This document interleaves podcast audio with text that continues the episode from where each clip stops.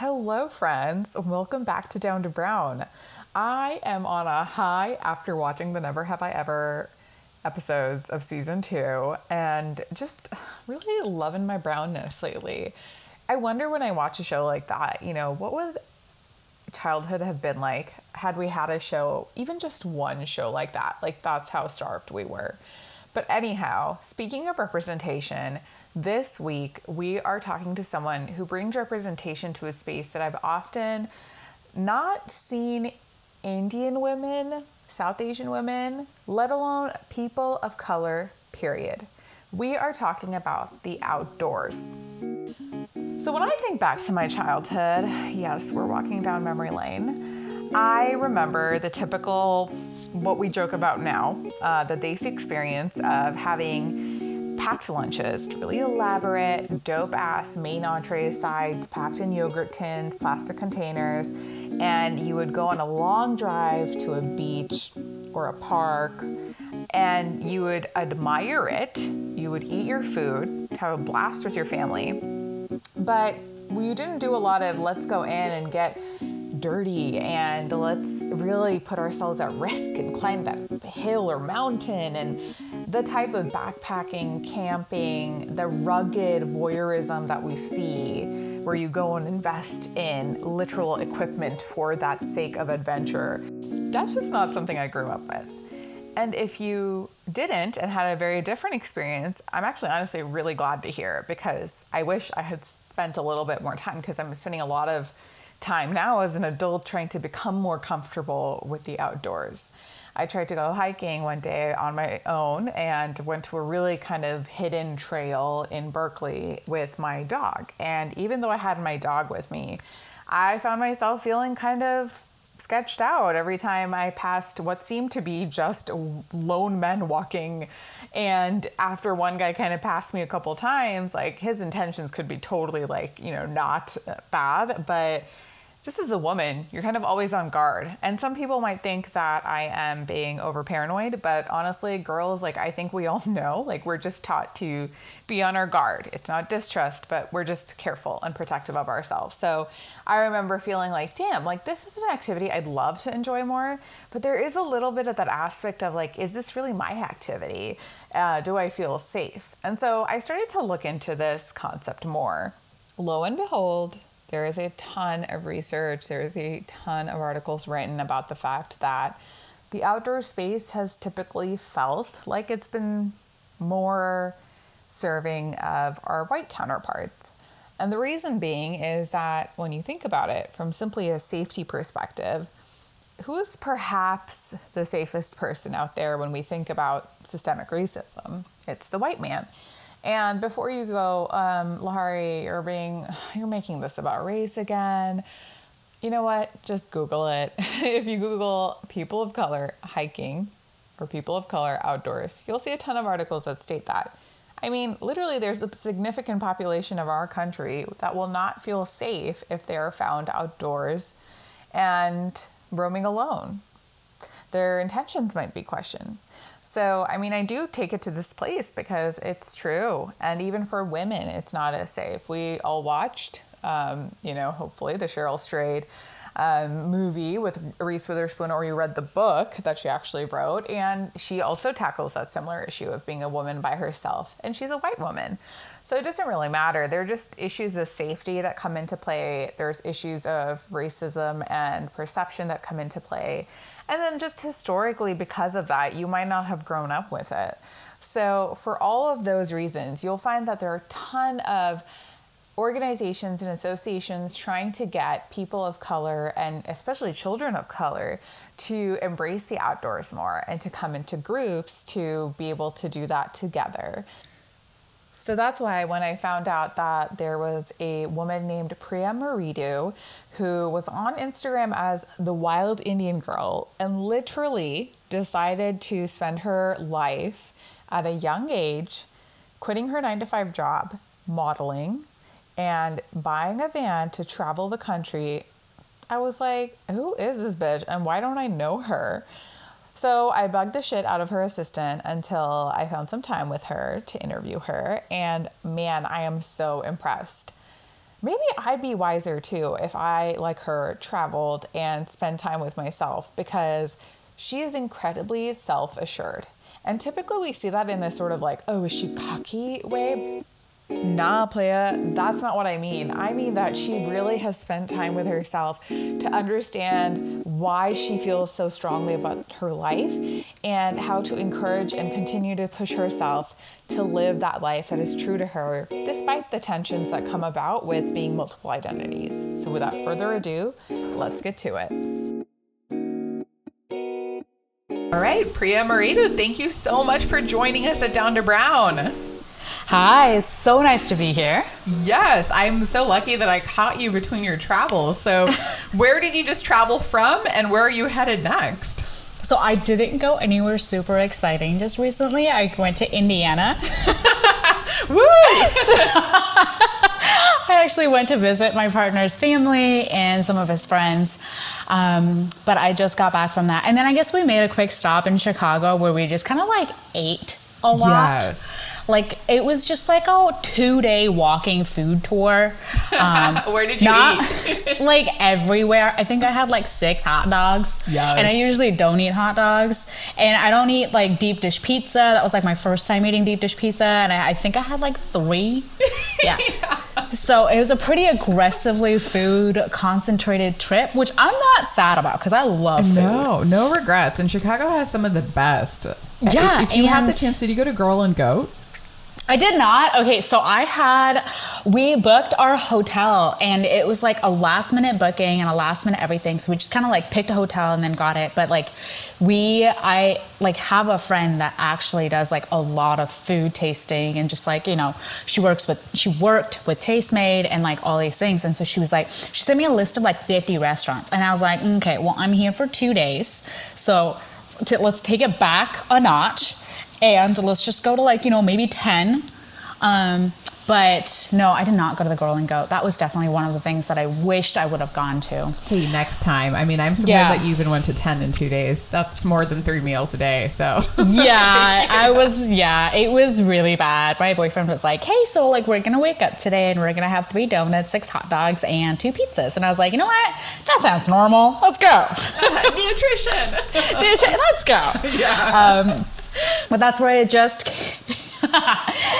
That's where I came from uh, just now, um, and I'm about to go to Iceland in uh, four days, I think. So I leave on Sunday, and then I get back the following Monday. So I'm super excited about that. yeah, I'm so envious. It's probably going to be gorgeous at this time of year. It's gonna be cold.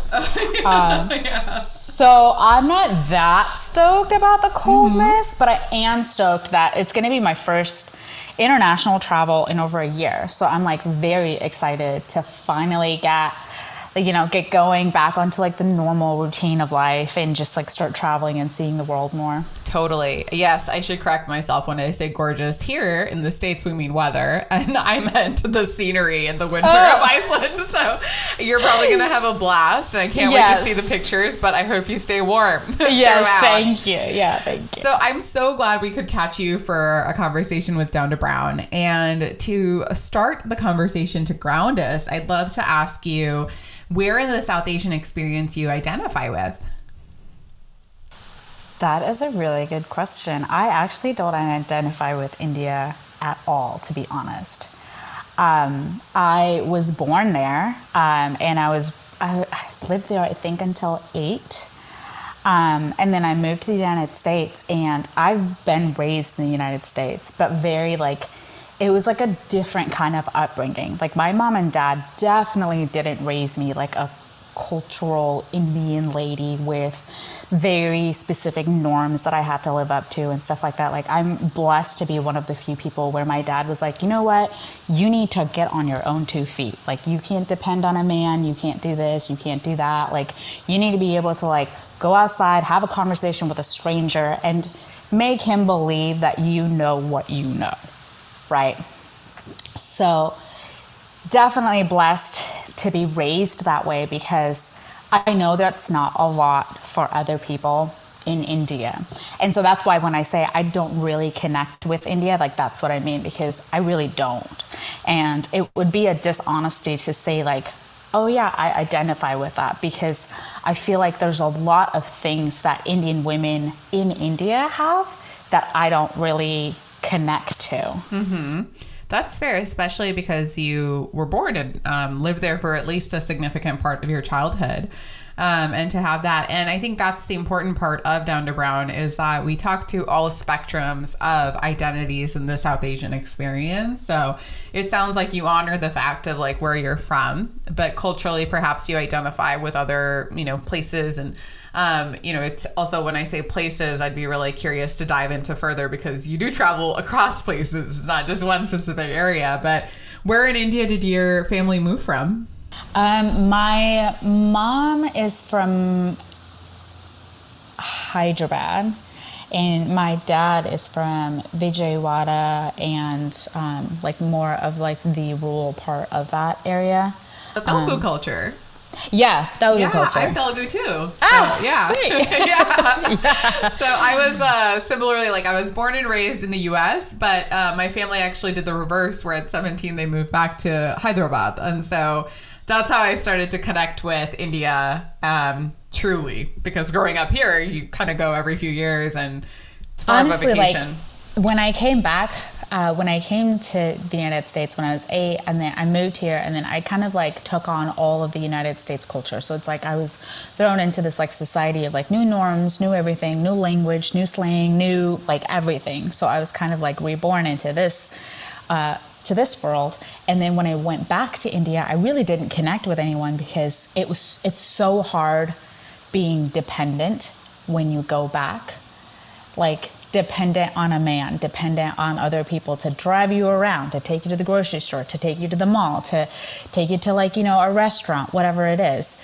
And then when I came then I came back to the United States and then I started traveling back to like my grandparents and stuff like that when I was like in my 20s. And I feel like that's when I started connecting with people and that's when I started seeing like, oh, like grandma likes this thing and um, we do these kind of like you know there's these kind of holidays and that's why they do them. Like i can understand more of it and like be like wow this is actually like a really cool place but like before and i also think because i travel so much now and i see so much of the world I can go back to a place and be like, wow, this is actually beautiful. Yeah, it gives a whole different perspective. Whole new perspective. Whereas, like before, I would go and I would just be like, like even not to India, just like in general, but like anywhere, I would just be like, oh, this isn't pretty. This isn't what I thought it would be. This isn't this isn't meeting up to my expectations. But then going back after seeing the world, after being outside and like kind of going through like the whole rugged um, lifestyle, I can like go back to like certain places and be like, wow, like I didn't even know this existed. Yeah, absolutely. It's interesting you should say that because like I've had um whenever I go to India like to visit my family now, I take it sort of upon myself. Like, I'm not going to flatter myself as if I have this like National Geographic audience, but I'll like post stories and stuff of like my experiences there to show like India is much more than what you see with like cows roaming around and all of like the way it's kind of portrayed in Hollywood. But I remember a friend of mine was saying that her coworker said, like, you know, I looked at Lahari's stories and I still just like, I don't see the appeal. And I realize like there is a little bit of an expectation we have like for things to look sort of like Euro clean and like sexy Instagrammable, but India like it is something that you have like it is different, but you can appreciate its nature and setting if you truly understand like and appreciate travel and like you know that it's not like a vacation experience every time and i think there's just so much beauty to that country that um unfortunately we just don't you know because we don't paint it a certain way and like model it a certain way it might not get as much of that rap that other countries really? have. And honestly i've had that same experience like not so long ago. I went to hawaii. I went to maui the other month like i think like last two months. I went to maui and i went to oahu. And it was i was so shocked because i had this idea of like maui being these like big, beautiful beaches and like rainforests and like banana trees and coconuts and like, like, you know, pleasantness and like all these things. And I show up and I'm just like, wait, this isn't actually what I thought it was.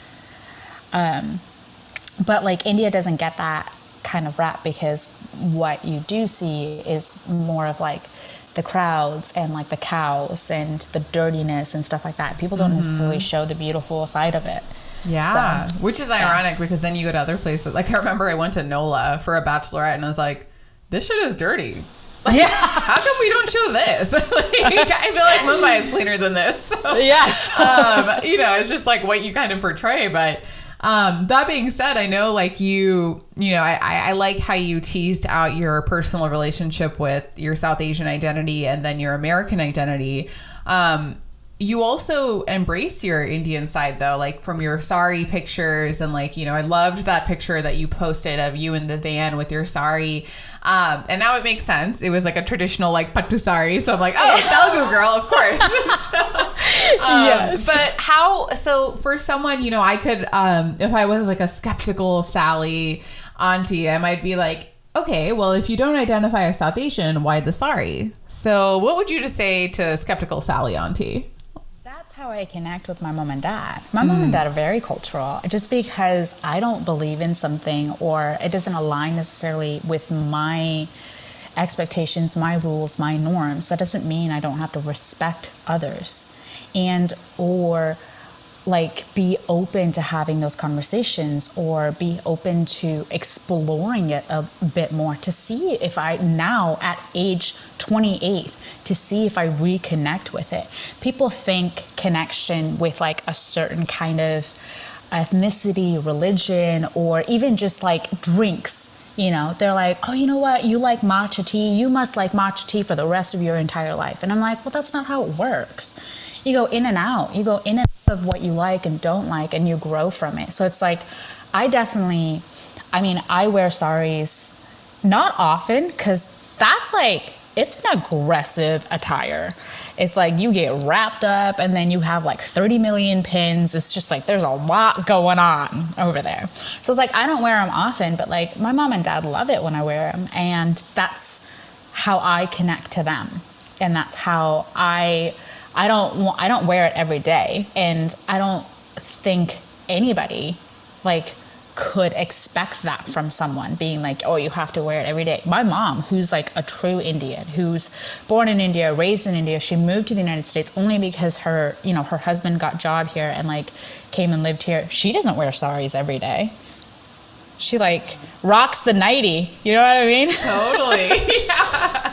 The nightie, and then they sleep in saris sometimes, which I'm like, try yeah. wearing one during the day, but to sleep in one, I'm like, wow, that is beyond impressive. It's like a whole other thing. So I would tell Sally, skeptical Sally, that uh, I love my mom and dad and I love that that's their culture. And if that's the way that I can connect to them, then I'm more than happy to experience that.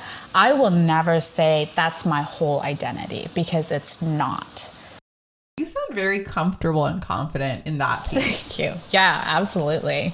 Yeah, I, I really feel you because I think sometimes people can also feel the pressure of their identity does have to be defined by certain things. And especially in this conversation about South Asian culture being shared with our American culture, like it can be very conflicting at times. Like, should I be more Desi? Should I be more American here? Like, you know, all of those questions that come up. And I think it's really wonderful when one can find that peace with themselves of where they really stand and that these elements can mean also to your point honoring you what was important to you growing up for example like for me i'm not a religious person but i like going to the temple once in a while like my parents grew up in a like a hindu context they raised us in a hindu context but um, I like going to the Hindu temple because it just reminds me of sitting with my dad and talking to him, right? Yeah, like, absolutely. It's just a comfort of like feeling close to them.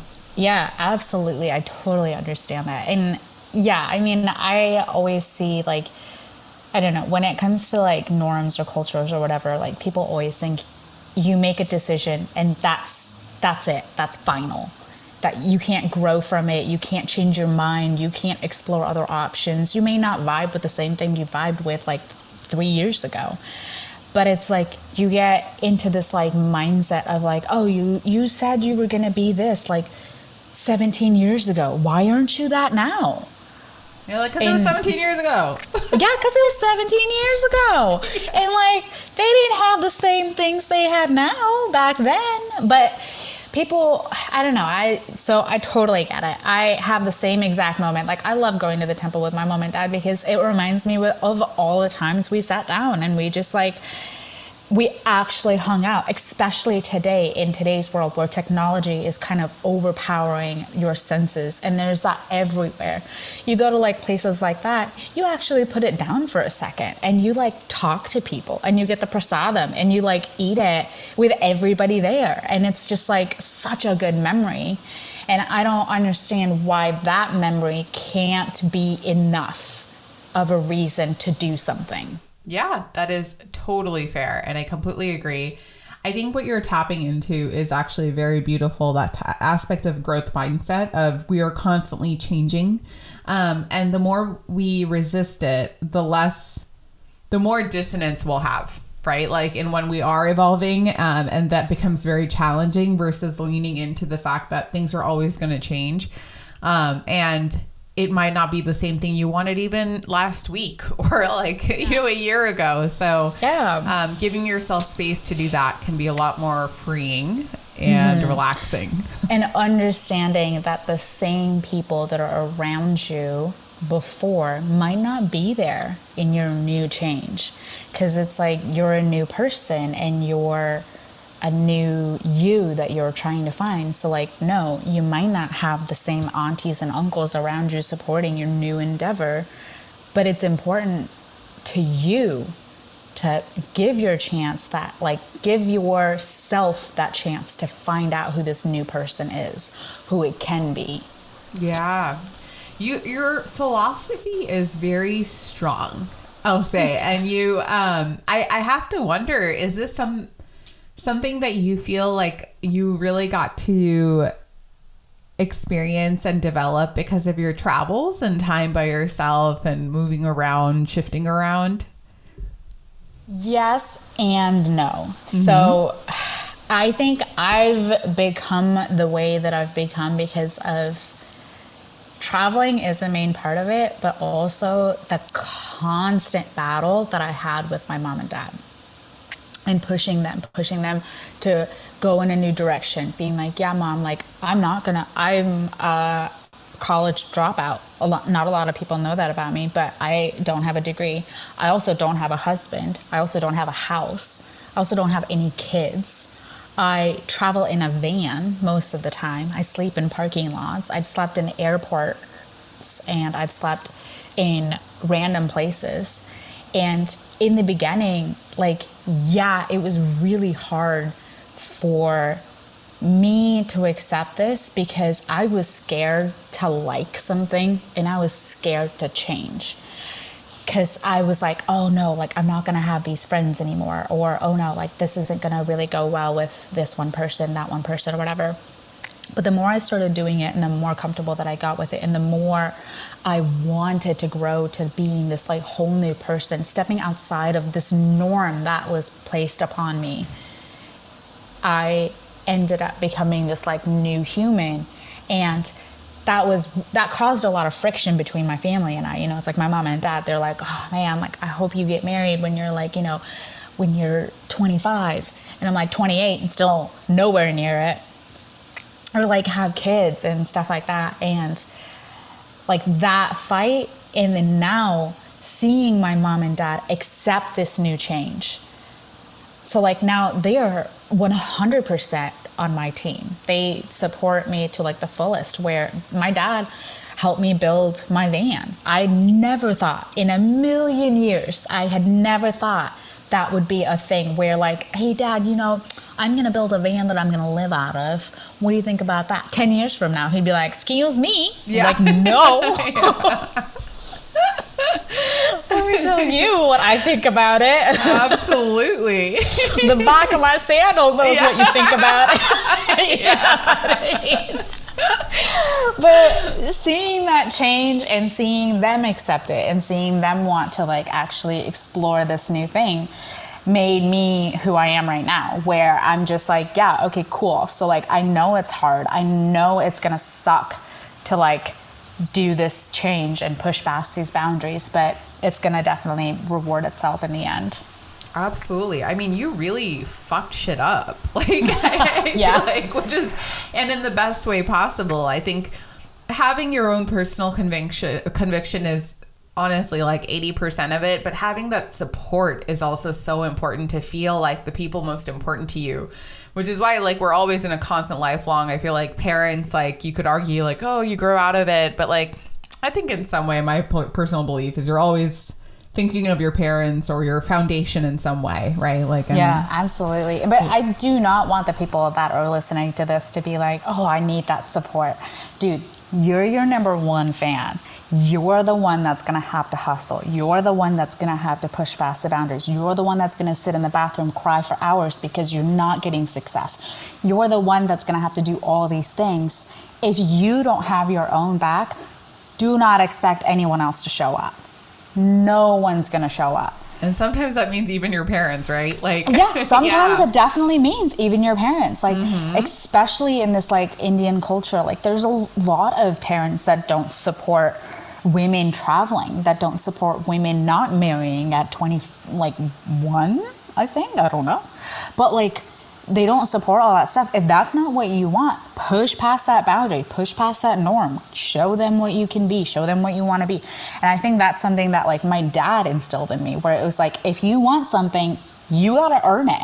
You're not getting the easy way out. No one's handing you a gold spoon and saying hey you know what? Let me spoon feed this to you. Yeah, that's so true. I I had that talk. I've talked about it before in the podcast, but like I've had that talk with my dad when I was 24 of like you have to get married soon. And I was, you know, pushing back and I even said like I'm not even ready. Like I don't even think I would understand like the first thing about like how to approach this. Like would you rather I get married and get divorced? Like what, Yeah. like then you have to really question like what is this all for? Like what are we trying to achieve by me getting married, right? If it's independence, I got it. You know, I work, Yeah, I got support it. Check myself. that. Yeah, yeah. Check that off the list. yeah. So like all these things, like at the end, if you don't advocate for yourself, like you can get struck, you know, taken by the wind. But you know, even especially like I think that's where it's interesting with the South Asian parent dynamic, and I find that like. You know, you mentioned your mom and dad were very supportive of you kind of growing up to be sort of different in your way of approaching your life. But of course, like the lifestyle you chose might have been maybe difficult for anyone, South Asian parents, you know, aside. So tell me a little bit about that, like when you started to realize that this is something you wanted to do, that you wanted to travel in a van, you wanted to model full time. It sounded like you did have a nine to five role. i did Yeah. Um, so help us uh, get uh, get back to that journey of yours. Yeah, of course. So I was in school. I was going to school for a psych degree with a minor of ethics, um, and I was working at a law firm. And I was still modeling back then, but I was doing fashion modeling, which is completely different from what I'm doing right now. Um, I got to a point where I started booking more and more clients, and school just kind of like got in the way like i i didn't really enjoy it. School didn't vibe with me. Um, i was very lucky that my boss at the time um, also had a son who is a producer so he knew the struggles. He knew um, what it meant to like show up to casting calls to show up to this show up to that. So he was very supportive. So like anytime i would be just be like hey like i know i have to work today but like i have a casting call in like seattle. It'll just take me like a half an hour. Can i go and come back? And he'd be like yeah that's great. So I did that, and then it just got so overwhelming where I would come home every single day and I was exhausted, and it was just like all the wrong reasons. I was exhausted because I was worried about like a test. I was exhausted because I needed to learn. I don't know shit. Nobody learns these. Nobody uses these days. It's like eh, like I don't know, like algebra or something. And I'm like, okay, like who uses algebra in today's world or whatever? I mean, I'm sure there's a lot of jobs that you do use it, but like what I was going for definitely didn't need some of the stuff that I was learning. And I was just like, this is garbage. Like, I don't want this. I don't want to go to school. I don't want to go to work. I want to set my own rules and my own times. And I realized I was 21 or two or something, and I haven't seen anything in this world other than the commute to go to work, the commute to go to school. I haven't traveled anywhere in my entire life, just to India and back. And so I woke up one day and I was just like, you know what, this sucks. I am not going to school. I dropped out of school. I quit my job the same exact day. And I went off on a 15 day road trip and I actually saw the world. And it was amazing. I slept under the stars for the very first time. I went backpacking for the first time. I went on an actual hike for the first time. And I saw this like beautiful world where I was just like, this can't be real. Like there were so many moments where I like walk up to a waterfall and I'd be like, that's not real. That that looks fake, right? Right? No, right? And I was just like, this, I don't, this is what I want. And so I started just traveling more and more. And I just started seeing more of the world. And it's crazy to me to think about. I have seen more of this world than all of my ancestors, all of my lineage combined. And I'm like, that's what I want from my kids.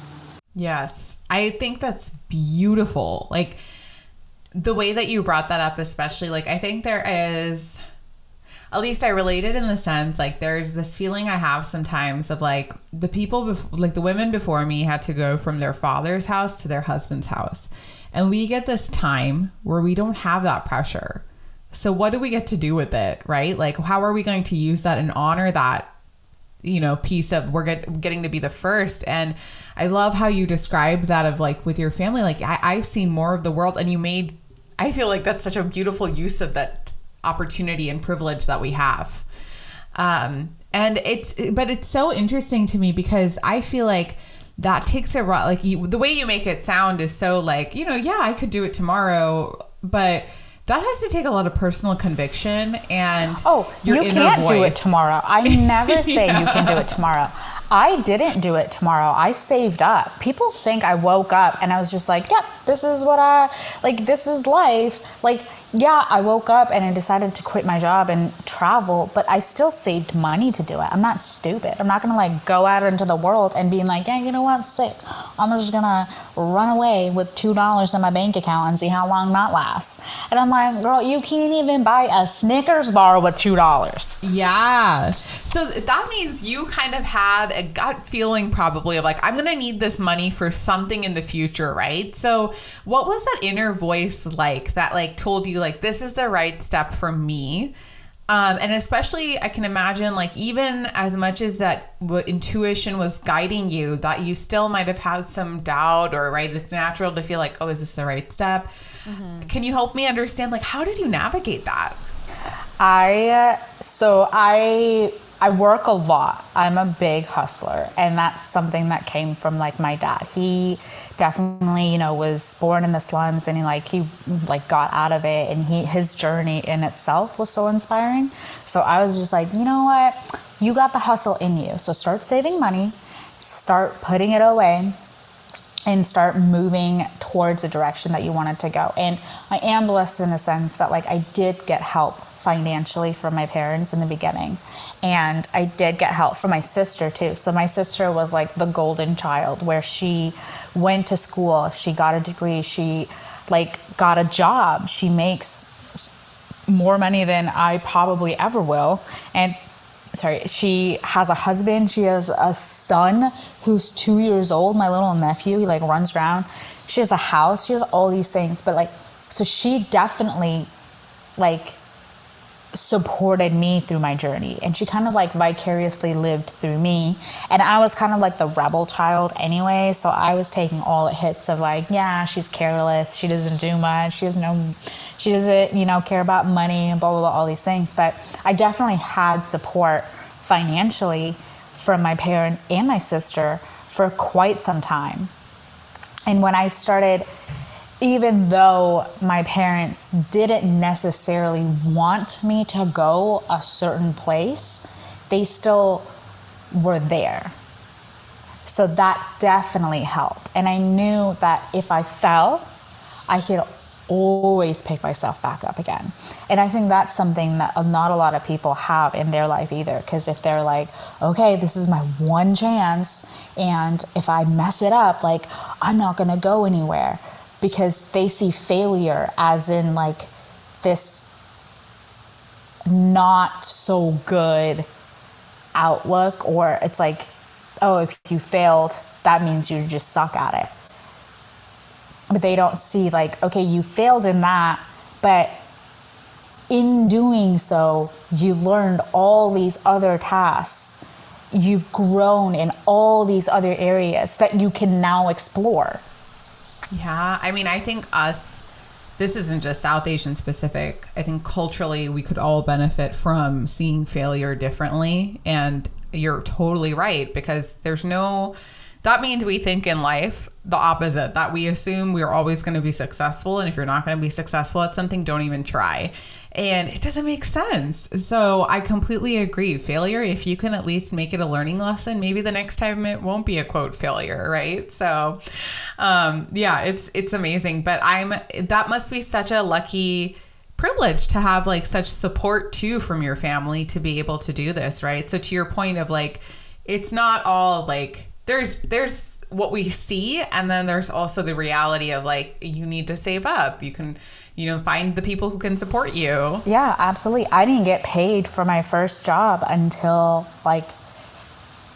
five years into what i'm doing like I didn't see a dime of anything, but I invested in myself and I started, yeah, and I picked up jobs left and right throughout the process. Like I would work at the mall, I would do anything that I had to to like actually get it going. Like I was a virtual assistant. I went back to assisting. I, you know, would just do things to help me get on my feet and then once I saved up some more money, I would go back out and try again. And it's like yeah, it's hard. It's like nobody is gonna hand you anything. No one's gonna just knock on your door and be like, "Hey, here's an opportunity for you."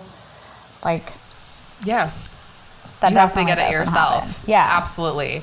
So, what is life on a van like? Like, tell me the glamorous, the unglamorous. Um. Uh, yeah, it kind of sucks because I built the van out. I think like September I finished it. Um, and that journey in itself was kind of scary because that was my first big loan for anything. The van was like $36,000. It was like real expensive. I was just like, mm, no. And that didn't come with the build. I had to build it myself. So it was like that plus some more. And I remember I, I had called, I think, like at least 15 different dealers to try and get the van. And I got one, and they were like, Yeah, like you've been approved for the loan, like blah, blah, blah, all these things. And on the drive to sign the final piece of paper, I pulled into a parking lot and I full on bawled I was just like so scared. I was just like, oh my gosh, this is the biggest loan that I would ever have to take. I don't know what's gonna happen. I don't know if I'm gonna be successful. I shouldn't even do it because I don't even know. I don't know, I don't know, I don't know, I don't know. And I called my best friend and I was like, oh my gosh, like, I don't know. I was like, Jordan, I am going to screw this up. I don't know. And she's like, okay, well, first of all, you don't know. So maybe stop trying to predict yeah. So try, stop trying to know, right? Stop trying yeah. to know if you don't know and just go ahead and go sign the piece of paper. Got it, started building the van out, finished it, and I think I went on like two or three trips. And I started, I wanted to share that with other people. So I started renting my van out. And so it's fully ready and renter ready for people, whoever wants to like take it. And I have been booked until September. So, like, it's amazing that I built the van, but it sucks because I actually haven't spent a lot of time in it. Yeah. Oh, that's a bummer. I also so, saw your post about your parachute sheets, and I was like, that looks amazing. Yeah. But it's like, I don't actually get to sleep in those. yeah. But it probably helps you pay off that loan too, right? Like to rent it out? Yeah, definitely. So, um, and I have been renting it out to Indians actually. Um, the first two people that took it were two Indian couples, and it was amazing to see them. Like the first couple that took it out, they were just like, "This is our way of reinventing ourselves. This is." This is so important to us, and we're so grateful that you created this like avenue that we can now explore, and now we can go take what you have made and use it to provide new memories for us, new challenges for us. And they took it out. They were out for like four days and they crushed it. They were like, this is the best. I can't wait to come back. And I was like, oh, that's so good. That's amazing because I think that's partly, and like why I was so excited to talk to you is that we don't see representation in this space, especially outdoors, nature. Um, living a life that doesn't really confine to nine to five, um, taking these types of risks. I'm not saying this doesn't exist, but I think growing up, we might have heard less stories about this. Um, so, from representation in the media and our own like stories that we hear in our families. This was not common. So if I even saw like for example just seeing your profile, I was like, "Oh, so this is a way that I could also it's all it's so easy honestly. Like you see someone who kind of even looks like you and you're like, "Maybe I could do it too," right? And so it's so powerful and I can only imagine like, you know, folks who are interested, like similarly the best friend I told you about who showed me your page to begin with and said that you know, there's this fantastic kick ass girl out there. Follow her. Um, she's very interested in like also nature and like hiking and she's like trying to make this her 30s persona. We like joke about our 30s personas and what they are. So she's like i think this is like my new who i want to be. Um and that's so she's so excited to hear about your words too. I know. Yeah and but, tell her she's gonna crush it. Yeah she should probably rent the van she's gonna be having a great time. Tell her it's gonna suck. I hate when people are like, oh, this is gonna be a breeze. I'm gonna be like, no, let me keep it real for you. It's gonna suck, but it's going to be worth it. What's a typical day in the van? Like uh, what the time you have spent? The typical day in the van, um, I'm usually traveling with my partner. Um, mm-hmm. He's 6'2". Mm-hmm. Let's just set the stage. He's a giant. um, uh, if you guys don't know him, his name is Michael Maddie. He's an amazing human being, but a freaking giant. And he does not fold in a bed. So I made my, my bed, my van, I built it when I was single. And so everything there is fit for me. I'm 5'3, 5, no, I'm not 5, I'm 5'4. I feel like I'm 5'3 at the end of the day where I like hunch down. Um, but I'm 5'4 and I like built the van for like my specific settings. And so when he like sleeps in the van, I sleep diagonal in his armpit, basically. so, typical day starts with a morning of hello, here's my pits. And uh, we usually make some coffee um, or tea, whatever we're feeling, and then we're usually shooting. So, I am probably waking up. Um, I will not lie and say that I actually wake up on time. Um, I will let you know that I do roll in the back while he drives the car to a destination. Um, we don't drive far because that's not safe. Um, so it's usually like the campground is like maybe five minutes, 10 minutes away from like the shoot location. So I'll like sleep in the back and I'll just be like, yeah, good morning. I love you too. Bye. Get back underneath the covers, roll for a little bit. He goes out to the location. We shoot. We have lunch. I have everything in my van from a fridge to a two gas burner stove so we can actually make like actual meals. Like I had budgies in my van the other day. Wow, that yeah. is impressive. Like you can actually make meals. Like you can make anything that you make in your kitchen in the van. The only thing I don't have is an oven or a microwave. So those are the only things that you're limited to, but like everything else, like anything you want to make on the stove, you can make in the van. Um, we'll have lunch and then we'll just kind of like hang out for a little bit, do some work, answer some emails. And sunset comes around, it's another shoot time. We'll go on shoot and yeah, nighttime comes around. We try and find like a campground that is paid, um, mostly because it has more facilities. So I have a toilet in the van just for me. So like he's not allowed to pee in it. I'm like, if you can point and shoot, point and shoot out the van, dude. Like yeah. you're not shooting that in the van. Damn, Michael. Yeah, it's like point and shoot that thing out somewhere that I cannot see. yeah. So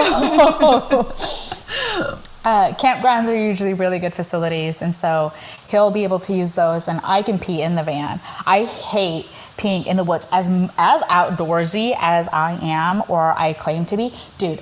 Squatting down like No, dead of night, is not where the you life. cannot see what's near you. My biggest fear is I'm just gonna get bit by a snake on my bum, and that's how I die. Right? It's like, oh, how did Priya die? Did she like you know fall off a mountain? Nah, she was just peeing. Yeah, and snake a snake bit her bit her butt. Yeah. And that that's how she went. Yeah, that's that's how we're gonna remember her by.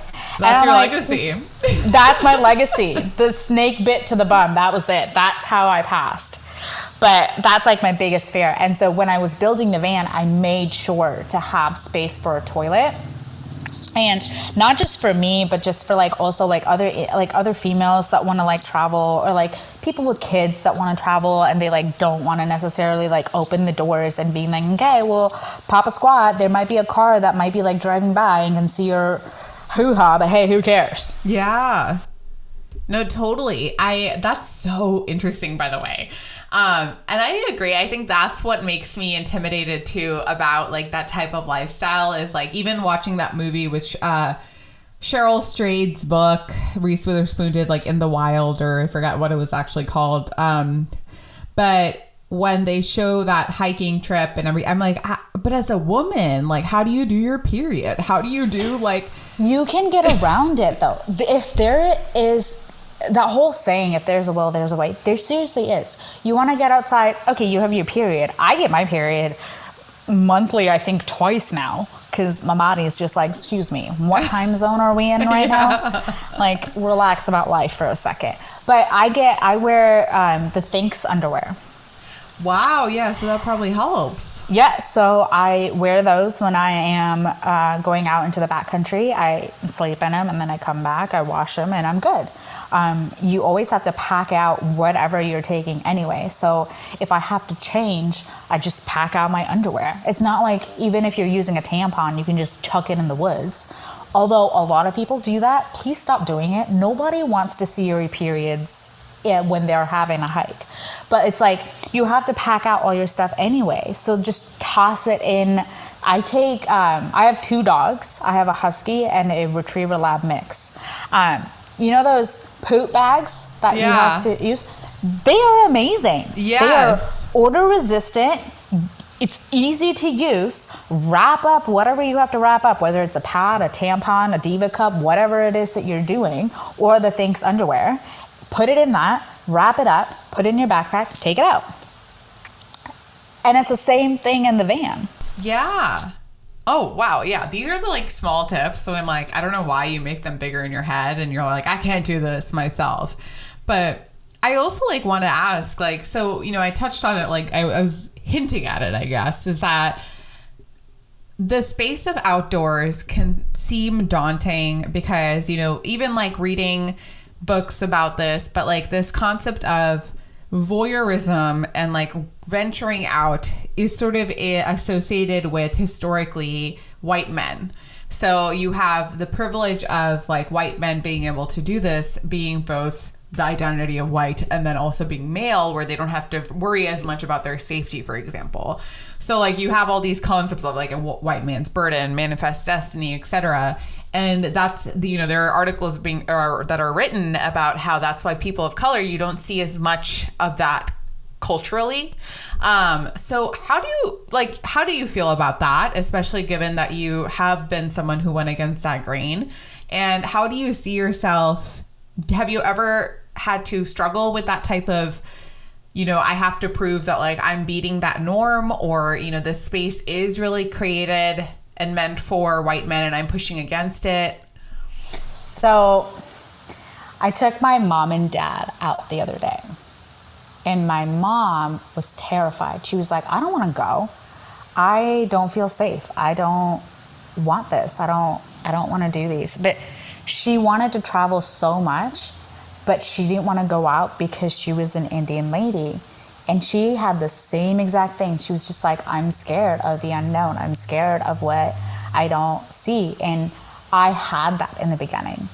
I definitely was like, I don't want to be out alone. I don't want to ever do these things. I don't want it. And today, I will still tell you, I do not want to hike by myself. I do not want to hike. I never claim to be a solo traveler. I never claim to do these things because, yes, safety of women is completely different than the safety of a man. Obviously, like if you're a dude, you're like my boyfriend, he can walk out into the middle of nowhere and he's completely safe. But I'm not going to do it. And Does I don't ever want to. you? Oh my gosh, are you kidding? Absolutely. it drives me insane the fact that I have to feel like I need that's that dependency that I was talking to you about earlier. It was so hard for me to go back to India and being like, I have to depend on a man to do some of the daily, like it's kind of like demeaning where it's just like, I can't go to the grocery store by myself. I can't go to this by myself. But in the out, outdoor world, honestly, if you don't want to do it, that's not your vibe, that doesn't have to be. You can go with friends, you can go with a man, you can go with whoever. The whole point isn't necessarily how you do it, it's that you do it. Right? So I don't want to ever go outside by myself. And I tell my partner that all the time. I'm just like, yo, I want to go hike. Let's go hike together.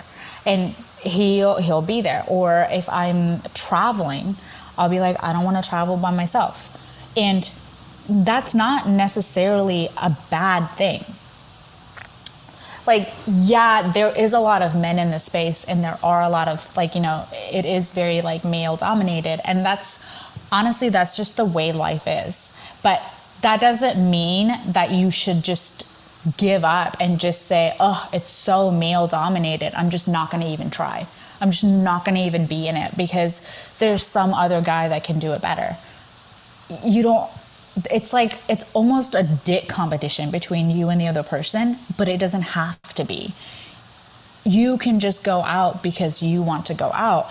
And if there's a specific way that's going to make you feel safe, you comfortable, and ensure to build confidence, then do it that way.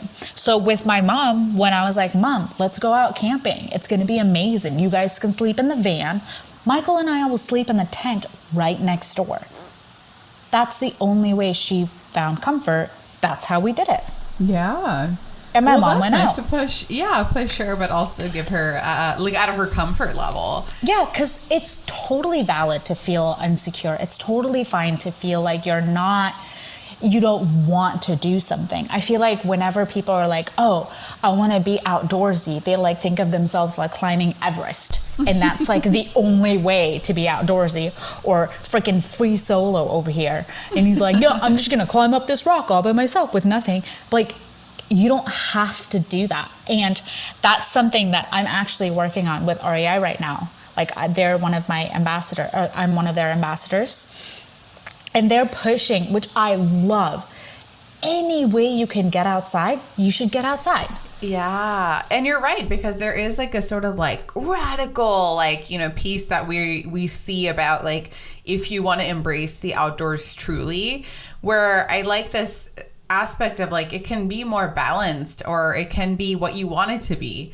And um the safety piece and that privilege piece is unfortunately it's as fucked up as it is. Like as women we do have to think about this and in especially and minority women too like there's a whole other layer to it so how would you do this before you met michael like when you were saying that you were in parking lots and stuff like would you stay alone I was never alone, so I Oh, always had someone with me. I I tried it once. I didn't like it, and so I was just like, I don't like it. I don't want to do it. If being outdoors means I'm alone, then I don't want to be outdoors. But if I can find people that would love to share this space with me, then I'm going to do that. And I did. I found people that wanted to be outdoors with me. So I hiked with friends. I hiked with random, like, I would travel a lot, and you make a lot of friends, right? which I was also like not good at. Like I hate people. I love persons. Like I am really good on one-on-one scenarios, but you add another person and seriously, like my body has a breakdown. It's like, hold up. Whose eyes do we look at? Which one are we focusing on right now? But like you meet a lot of people, and so you learn to start traveling with them and you learn to start hiking with them. And then sooner or later, you'll find people that have the same interests as you. But you'll also find people that have completely different interests that you might want to try. And they will more than happy to take it. Like I found in the outdoor space anyway, people are so welcoming. Um, which is also why I kind of stayed away from like fashion. Because when I was doing fashion modeling, everything was like so plastic, so perfect, and so cutthroat. It was, how can I step over you? It wasn't, how can we step together? It's, how can I step over you? How can I push you back and pull myself forward? But ever since I've gotten the outdoors, every single person that I've ever met, there is not a single person that loves nature, that loves being outside, that doesn't want to share it with you. That's so true. And I'm not going to pretend that I know as much of what you do from your experience in uh, fashion, but there was a time where I during college volunteered for Fashion Week with my one of my best friends and we did all these like amazing shows, right? Like we're setting up it's the bitch work for like DVF, like putting down all the like flyers on each seat and everything, right? Like the program. Um, but we were like, this is so cool. And I remember afterwards, you could keep the flyers if people left them. Um, so you could like take a little token. And I put mine aside, and this other girl thought it was hers. And we got in this like argument, and she literally was like, I'm not here to make friends. And it was like, oh my God, take the program, boo. Like, this is not worth it. It's the paper I'm going to throw out later. like, but it was so So intense. many moments like that where it was just like, I'm not here to make friends. And I'm like, well, then why are you here? it's like, are you just trying? Like, to me, I honestly like would rather, if you're someone that needs the job, I'd rather you have it than me. But like everybody there, it was very plastic perfect. I had to look a certain way. I couldn't do specific things to my hair, to my nails, like basic things. It was so controlling. And I was just like, this is not what I want my to look at and think it's beauty. Yes. That's totally fair. And I love the way you portray beauty in your work now. Like what um of course I haven't seen your fashion work, but I on Instagram, like I feel like your smile is so real. You're trying to show what it's like to be in the moment and enjoy, which I think is very hard for us to sometimes do, especially like ironically, right on Instagram. So um, but I do want to say, I know we're kind of running out of time. Like, I, I want to make sure I do get some words of advice for other people that, you know, ha- what would you say to brown ladies who are hesitant to maybe uh, uh, embrace their inner, you know, wild Indian girl, as you say, because they literally haven't seen this model to them or the fears of, you know, doing this alone? Or what would you say to them? Take a step forward, take two steps back. Mm. Take a step forward, try it, and take two steps back. Go back to your norm. Go back to what you did before. Go back to your everyday life. And the next time you try it again, take two steps forward. You don't have to go head first into the deep end of the ocean. You can take those baby steps, and any step that you take is a step forward. So don't feel like if you walk in the direction, you have to continue walking. You can turn around, you can make a left turn, you turn, whatever you want, but just try it. Yeah. I love that. That is so powerful, Priya. Thank you. The other piece is I think that something that in our culture we don't do as much of is spend time in nature to the sense of backpacking, etc. And I also don't blame why. Like for example, when my dad talked about it, it's actually even Trevor Noah made a joke about this, but like when you grow up in these countries like India or South Africa and you see poverty and you see what it's like to live in a tent and my dad was always like, "Why would I go and try to do that for fun?" And so, what are we missing out on? Because I know also like there's this book that like I got exposed to called Vagabond, which talks about traveling the way that we do on PTO, for example, is not really traveling. It's you know, it's a vacation. You're you're seeing a snippet, but to really go and live in a culture and to spend time in that space and it's outdoors, that is true travel. So, and which you do. So how So, do you? Uh-huh. I actually do not like that because travel to anybody, if they're traveling, dude, do it your own way. If that's if that's what you feel comfortable, confident, secure in, do it your own way. You don't have to indulge every single piece of a culture to feel like you really experienced it. If you go to Chinatown and all you can eat are noodles, dude, rock it. Try it and keep going. If you go to India and you feel like all you can do is have chicken tikka masala, rock that try it do whatever travel. I see when even when we're talking about things like that it's like oh there's the real way of traveling. There's the real way of doing something. There seriously is not.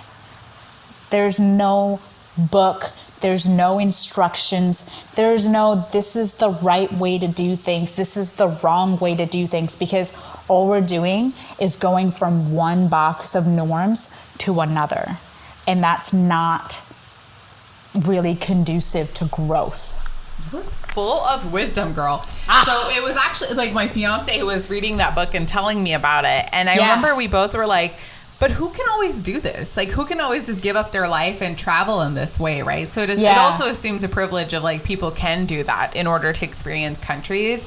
Yeah, and I like what how you said it because it's sort of like um, it reminds me of what you were talking about the work you're doing with REI is like making it accessible for everyone. Yeah, anyone can do it. And it doesn't have to be, it does not have to be scary. It does not have to be something that feels like you're about to take on this like huge mountain. It can literally be a baby step. It could be just like one step forward, two steps back. Go back if you have to. Go five steps back if you have to. If that's what's going to make you feel comfortable, go ahead.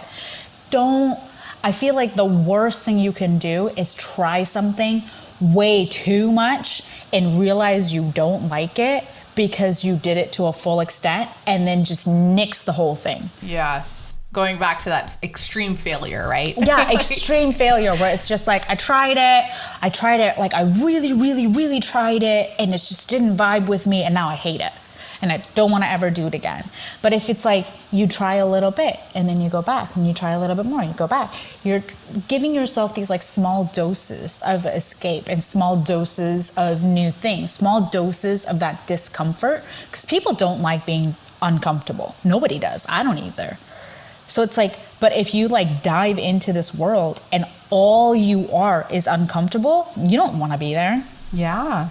It's like what you did with your mom. Like, who knows? Maybe one day Yeah. she'll be like, hey, I'm going to take the tent. No, she crushed it. Yeah. She was so excited on the way back. She was like, oh man, like we love that so much. They didn't spend the night because I think that was just a little too scary for them. So I set up the tent, I set up everything. I made my mom and dad like a really nice, like, you know, really nice meal. We sat down, we ate, and then, you know, it came time to like go to bed. And then they were just like, okay, like, hmm, when are we going home? Yeah. hey, they took one step forward. and when are we going home? So I was like, okay, cool, we can go home. Like, let me Yeah. just pack everything up. So we just packed it all up and we decided to leave. And on the drive home, my mom was like, I really want to try that again. And Aw, this time I want to stay out. This time I want to try and plan something where we can actually stay longer even even if it's not the night this time i want to go earlier in the day and stay out longer mm-hmm. and that's all I could ever hope, honestly. Yeah, really, like, according to your philosophy. yeah. So I was just like, oh my goodness, thank you, mom. Like, this is amazing that I can show you this world. Them being my parents and bringing me into this world and being like, here's your oyster. And now I can then take that and be like, mom, like, look at what where we are right now. Look at this place. This is the world. This is Yeah. a little snippet. Like there's so much to see. and she actually wants to do it. So I Totally. myself, like I could die happy. I could be like sick. I've Yeah. accomplished what I wanted to do in this world. Thank you. And that's great. So now moving into the last fun little round. This is a um, quick round of whatever comes to you in like the first few seconds. Okay. So I have five questions for you. Are Okay. you ready? It's sick. Yeah, I'm ready. Have you had a crazy encounter with a wild animal in your travels? And what was the craziest encounter? Uh like dangerous crazy or like just like oh my gosh, this is happening crazy. Either. Okay, so I went to Wyoming and I saw a moose for the Whoa. very freaking first time in my life. So close. I was just like, Excuse me, sir, you are the size of a Jeep. Oh my god, I can't imagine. And there was one in the back of my van, so I had my doors open and I sat on my bed and was moose watching. Wow. and that was amazing. And that whole Wyoming trip, like I saw so many wild animals, it was ridiculous. Like we saw bison so close to, we saw wolves, we saw bears. It was crazy. That is insane. Oh my gosh. Um, what is intimacy in an RV like?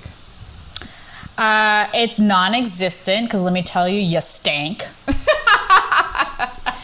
I don't have a shower, so if um, my level of intimacy is uh, my armpit in the face, that's that's it. Because van life, people are like, oh, well. So let me let me take it back. So that it is romantic. It's such a really small space, and that's actually where I fell in love with my partner, and that's what brought us together. But like honestly, like it's stinky in there, dude. Like there's no shower. You're taking baby wipes to your whole body at any given time. So that's definitely an upgrade that I want to make. So maybe after a shower or two or a dozen, things might get a little saucy, but until then, it's uh, more or less, hey babe, I used the wipes on my pits today, so it's clean. Sexy can I? yeah, for real. um, the soundtrack you love being emo to when you're driving in your RV. Uh, I actually don't listen to a lot of music, to be honest. Um, yeah, I have a lot of conversations, so I don't like listening to a lot of things. So when my partner and I are driving, we talk literally most of the time um, about jobs, about life, about what we want to do in the future, how we want to buy a house, how I want to buy three llamas. What? Who said that? He didn't hear that, right? You didn't hear that. but yeah, I don't listen to a lot of music. Interesting, yeah. Yeah. So you could have a date with any celebrity. Who would it be? I'm already dating a celebrity, so I can't really Oh, say. hey. But uh, I don't want to date anybody else. Hey, no, seriously, like I was fangirling on him for such a long time because we like met up through Instagram, and like back when we met up, I was like a nobody. I had like maybe five thousand followers or like ten thousand followers, and this guy, he was like, "Yeah, I'd love to hang out," and I was just like, "Yes!" So. So Definitely, Michael in his armpit. Mine is, I did not know the armpit came with it. Um, I didn't know I was going to get that close to that part of his body. But hey, you know what? I love it. And I love him every single day. So it's been great. Absolutely. And my last question is what is it like to be in a mo- ambassador for REI? Like, I don't see a lot of Indian people represented in REI. Yeah, I honestly love them. They've probably been my best client, and it's been crazy because, like, when I signed up, and I, I was scared because when they reached out to me, I was doing the gnarly and rugged things. And I reached out to them and I was just like, I want to be completely honest with you. That's not where I see myself going into the future. I want to take a step back and really find out what truly means to be outdoors for me and how I find comfort. And they seriously, they're like a hundred percent on board. They're like, you know what, girl, you do you. We are happy to support what you want and how you see yourself in the outdoors. So like I do jobs for them, like taking my mom and dad out, or taking my dogs out, or just going out, spending the night under the stars and finding myself again, asking those questions of like, wow, this is amazing. How can I do this again? Or stuff like that. So it's been a blessing to work with them. But yeah, you don't see a lot of Indians on there. So hopefully, I have opened a door to a couple of other people and that I will see more ethnic people. But they honestly, like, they do have a really good they do embody like ethnicity in the outdoors and women in the outdoors. So I see a lot of women ambassadors for them. So that's also like it's been a blessing to be around that kind of space where women empowerment is very much a thing there. And that's something that they really do want to push. And pushing past these boundaries in different ways that make sense to who you are not to who other people are, but to like who you are. What does it mean to you to push past your boundaries? And how can we facilitate that? That's more of like what they're all about, which is amazing because that's what I'm about. Where I'm just like, you don't have to do crazy, gnarly shit to f- feel like you need to be an REI ambassador or, or even just shop at REI because there's been so many times where I'll be like, "Mom, I'll go buy you a raincoat. Let's go to REI," and she'd be like, "Oh, isn't that for like crazy, like gnarly people?" I'm like, "No, mm-hmm. mom. Like, let's go. Like, let's let's do this." Yeah. Oh, I'm so obsessed with that. Yeah. Honestly, Priya, this was such a fun conversation and so insightful. I Yeah. appreciate your perspective so much. So thank you for taking the time. I know you're crazy busy. Yeah, I really, let me really tell you, appreciate it. it's definitely humbling to have someone ask my opinion and like where I am in my life because I'm I'm not used to that, right? So like being in a world where women do get subsided to the side, and I'm the baby of the family, so like. A lot of times, not a lot of people ask for my advice because they're just like, mm-hmm, she's like two. And I'm Yeah. like, dude, I'm 28 yeah. relax about it for a second. I'm That is the younger 28. sibling struggle. Yeah, that struggle is so real. So it's definitely a blessing and definitely new to me to do podcasts and like to talk about my life as if it's this crazy glamorous thing. But I'm very happy to be on here and to have a chat with you finally. Yes, I know. And I Yeah. I think it's so interesting you should say that because I feel like the fact that you were so honest and raw also about the glamour and the unglamorous is really important for anyone to find things approachable, accessible, and I hope people listen to this and get inspired to even just go on a hike or whatever it is um, that you know or take a chance on something that they've been meaning to even if it wasn't the outdoors. So um, you're really inspiring. So thank, you, Priya. Thank you.